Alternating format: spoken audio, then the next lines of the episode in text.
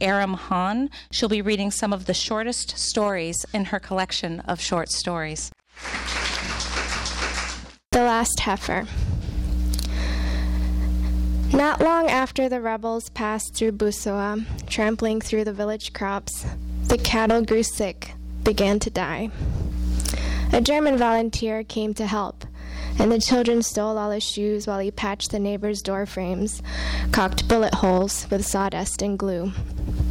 Still, the man began his work in the fields, running gloved fingers over sores hard as knuckles, dressing mealy lesions.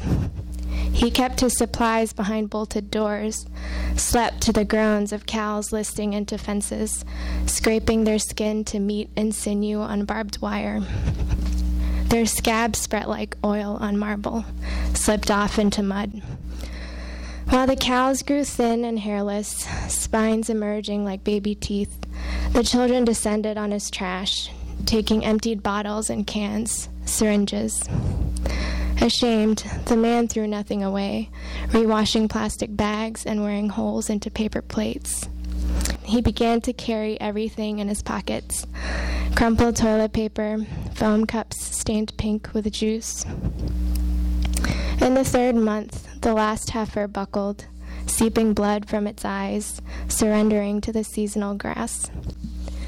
Unable to coax it to rise, the man returned to his room to find the last of his belongings gone. That night, he lay awake on the floor with his window open while the hyenas came for the carcass. It was quiet except for cracking and splintering jaws. When morning came, all that remained were damp bones and a dry flap of hide, which by afternoon, after he was long gone barefoot, was turning to soot with flies. Um, I guess for this one I should say I should say that a beach bumpster is, in the Gambia, there are these generally younger, handsome Gambian men who hang out at the beach and try to pick up tourist women who are there, who tend to be older. So this is titled Beach Bumpster and the Marie Claire's, and they called the older white women Marie Claire's. It's almost morning before my father stumbles home from his latest client and takes us to our spot in the mangroves. Swaying ankle-deep in salt water, he rakes his fingers through the fine black mud, slow like its tangled hair. He's looking for oysters. Marie Claire's go nuts for the ship boy, he slurs, makes him want to fuck. He thumbs a shell clean and tosses it on shore, where I crack it open with a rock. He's wearing new jeans, no shirt, flaunting the clean lines of muscle that keep us fed. I tell him I want to be just like him, and he laughs. I tell him I'll farm, and he calls me a fool. Fisher or farmer, bumster or priest. The Gambia, she's a bitch to us all, just look around. The land buckles under the weight of the rains that never came, though we begged. Life lies dormant in this bleached landscape, blank as a page until the first rains pen life from the ground. Yes, we remember the smell of rain at dawn, inshallah this year, this year. And afterwards, the hum of dusk, the cool gasp of night. But meanwhile, students hitchhike to school on truck beds, eyes closed and dry-mouthed, and facing east, vendors perform their ablutions in single beads of water, kneading the damp. In the village, ancient baobabs grow pregnant with the bones of holy men and papered prayers, and in the city, small boys beg, tin cans to their elbow. Its contents rattle like dying breath, coins to secure paradise for anyone with spare change. My father splashes back to me, jeans damp, and he tosses a few broken shells back into the water. Tababs always pay big money for love and war, he says. Be a soldier, kid. A bumpster by trade, he tells me he knows something of heaven and hell, and the real heaven exists at the bottom of a bottle and on the other side of the ocean with all the lonely white women.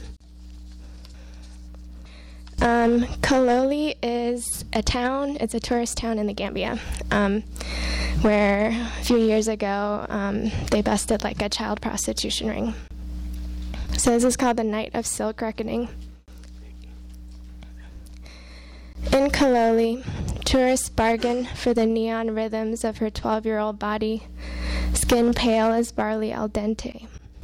They like her cinched with hunger, a half-year's wage dampening between dry teeth. Perhaps tonight they'll find their rapture. Unlace her rib cage, peel back thin muscles, break her open like figs to release the wasps, and in the chimera left behind, count the colors you see on borrowed fingers. Let the sour juice seep, irrigate the channels of your thumbs, and dry into clenched fists. Let the seeds burrow beneath your nails until they sprout from your pores, split your knuckles like aged timber, bear fruit to rot sweetly in the shadows of your palms. Read your verdict there. See how life breaches your two-cupped hands. Now look upon the humble architecture of the child's face, the spires of her neck, the clean arch of her chin, the gold dome of her forehead. At Friday noon prayers, storm that temple on bloodied knees. Lie prostrate with the lion, the snake, the goat, the egret. Beg forgiveness from her sisters. Kiss her brother's feet. She is meteorite, black stone polished by pilgrim hands. Watch now as the tips of her hair turn to ravens. Um, so this is, I guess, also an elegy, not to end on a depressing note, but it's called In Memoriam twenty fourteen. One. You did not survive the summer solstice, when the sun slowed but wouldn't halt, for all the battles waged in your body. I return once more to the image of your usurped temple, on a hospital bed so small your feet hung out. Death slipped closer by shallow seconds, until they became pearls cascading from snapped string. This year, your eucalyptus leaves crushed to fragrance, the last candle turned to puddle, or perhaps the mosquito entombed in its heel. You are the cup. This is for you. Two. By the time your president called you vermin, you were mere reed and twine, a wicker basket twice unraveling. You told us you were afraid, and like fools we prayed for your soul instead of your body. At the Jackpot Royale, you cast all your savings on slot machines, saying, "Hell, there's always luck." This year, I imagine we make a halo of coins on your pillow, place poker chips on your closed eyes. Three. But who do you pray to in the midnight hour when you kneel before clean sheets to feel your lover's breath on your cheek? Speak to us of the heaven which still welcomed you, then sing us a psalm of your making.